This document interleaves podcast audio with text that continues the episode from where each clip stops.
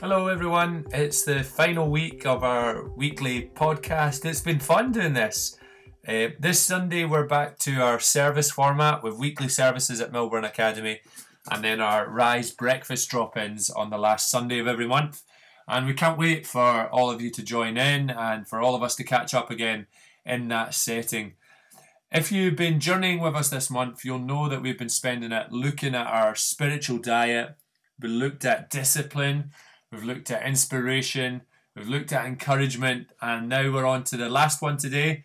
We'll see uh, it's the T, it's T, and T is for taking time. That was a lot of T's there, got a little bit muddled.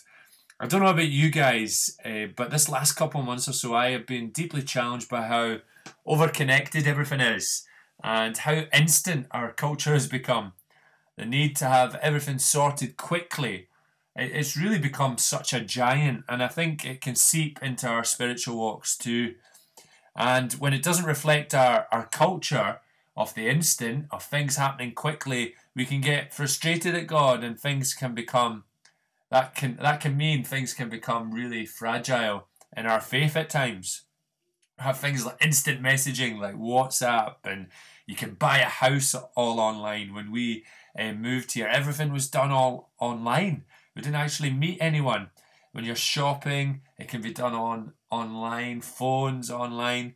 You can scan it yourself, even if you're at the supermarket or your trolley. Uh, so it's quicker. You just your trolley. I always always wonder though, in terms of how do they know it's the right items? Uh, anyway, maybe somebody can tell me one day. Uh, also on Amazon, I just discovered not so long ago you can buy little tabs that you, that go on your detergent or your dishwasher tablets and when it's low you just click the tab so it sticks onto the bottle and you click the tab and it gets delivered the next day through Amazon. Uh, I'd like to be controversial and say let's not do that uh, or let's keep an eye on this as a group of people. I would, I don't know about you guys, but I'd miss the excitement and thrill of having that last wash with a washing tab or hunting uh, the back of the cupboard wondering if this tablet is for a dishwasher or if it's for a washing machine. Wonder how many of us have done that. Uh, we've lost the routine of sifting through CDs to find an album and then find the CDs are mixed to the covers. I done that once with my sister's CD collection and she wasn't too happy with that. Uh, but there's something about there's something about doing that, about actually physically owning it rather than the instant streaming option or queuing and speaking to someone and chatting about what you bought at the supermarket. Uh, that was a great opportunity for church when we first moved here and we started our, our breakfast mornings where I used to dash to Asda at ridiculous o'clock on Sunday morning to buy 40 croissants. And uh, the lady would just stare at me going, You're pretty hungry this morning, but a great opportunity to, to chat and share about church. So, what's my point in this kind of ranty opening? Uh, we need to take time and we need to give it to God. We need to be okay with waiting and practice that in a world where everything and everyone is coming up with solutions to eliminate that. The instant, the 30 day transformations is very, very often not the way that God rolls. Although He is totally able and will when He wants to change things in an instant. Often it's a journey, yet we want God to be like that tab that we click and the next day is at the door with the breakthrough that we asked for or we bypass him completely and push on in our own strength, or look for the answers in other unhealthy things.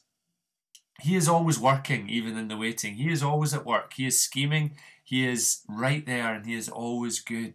God is always good. And just like a diet demands discipline, inspiration, encouragement, also demands that we take time. And we are okay with that and we thrive in that and we understand that that it's a marathon. It's not a sprint.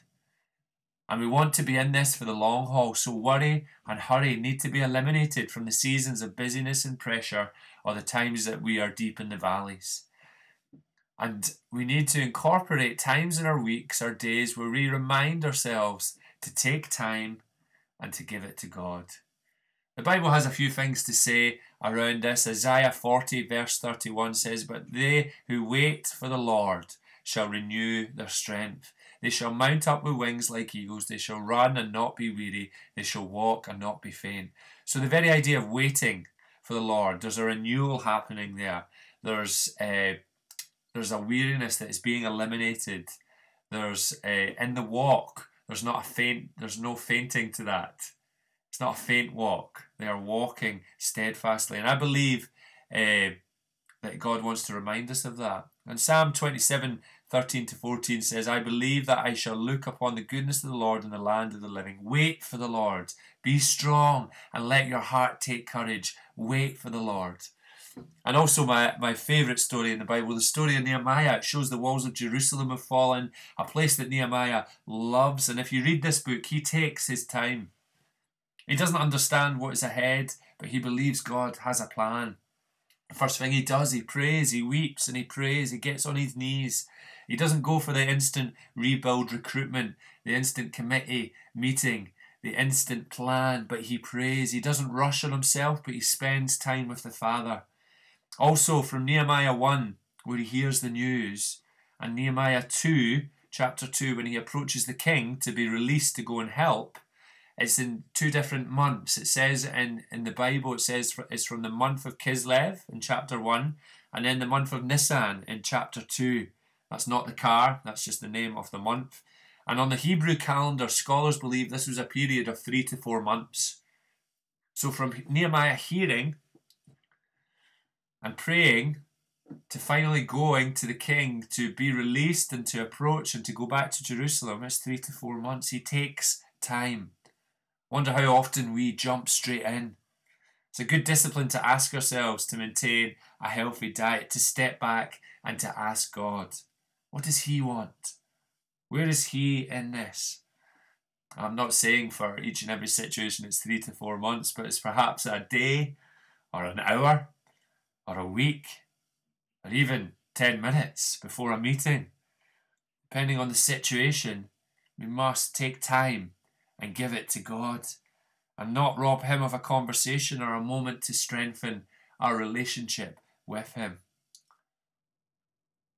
Maybe some of us have been robbing God of our time and trying to get instant fixes, neglecting our time with Him in worship and prayer and speaking to Him and crying out to Him, telling Him what we love, what we would love instant fixes for.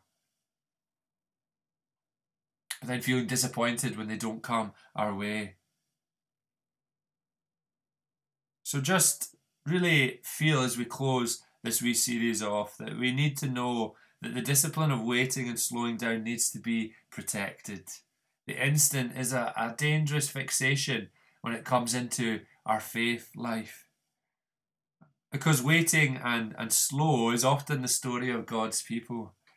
Joseph waited 13 years, Abraham waited 25 years, Moses waited 40 years, Jesus himself waited 30 years. If you are waiting, you're in good company. So let's look to God and trust in His goodness, His perfect plan, His protection. And let's avoid shaping Him into an instant slot machine. He is a good, good Father. And in our, our diets, in our spiritual walks, let's remember discipline. Let's remember inspiration. Where do we get our inspiration from? Let's remember to be a people that encourage each other and let's take time and give it to God.